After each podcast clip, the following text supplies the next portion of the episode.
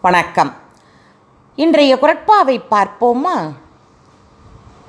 தம்பி அறிவழகா உன் சட்டையில் உடைந்த பொத்தானுக்கு மாற்றுப் பொத்தான் வைக்க எண்ணி உதவியை நாடிய நாளிலும் காரில் வந்து இறங்கும் இன்றும் என்னிடம் ஒரே மாதிரி நடந்து கொள்கிறாய்.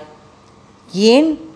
அனுபவ முதிர்வாள் முன்னை விட சற்று அதிக பணிவுடன் நடந்து கொள்கிறாய்.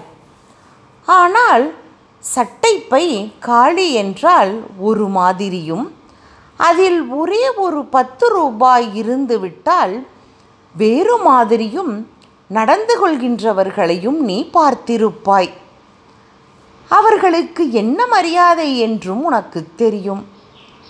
இதுவரை இருந்த இந்திய திருநாட்டின் குடியரசுத் தலைவர்கள் எல்லோரையும் விட அப்துல் கலாம் அனைவராலும் நேசிக்கப்படுகிறார் அன்பு காட்டப்படுகிறார். காரணம் தெரியுமா? ராமேஸ்வரத்து வீதிகளில் கால் சட்டையுடன் தன்னுடன் விளையாடிய நண்பர்களை இன்றும் சமமாக நடத்துகிறார். உயர்ந்த பதவியில் தான் இருப்பதாக கருதி பழைய உறவுகளை மறக்காமல் ஏழை நண்பர்களையும் இனிய நண்பர்களாக கருதுகிறார்.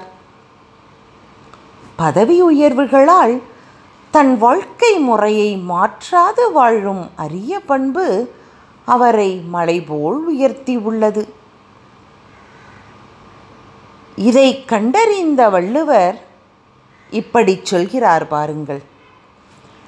நிலையின் தெரியாது அடங்கியான் தோற்றம் மலையினும் மானப் பெரிது.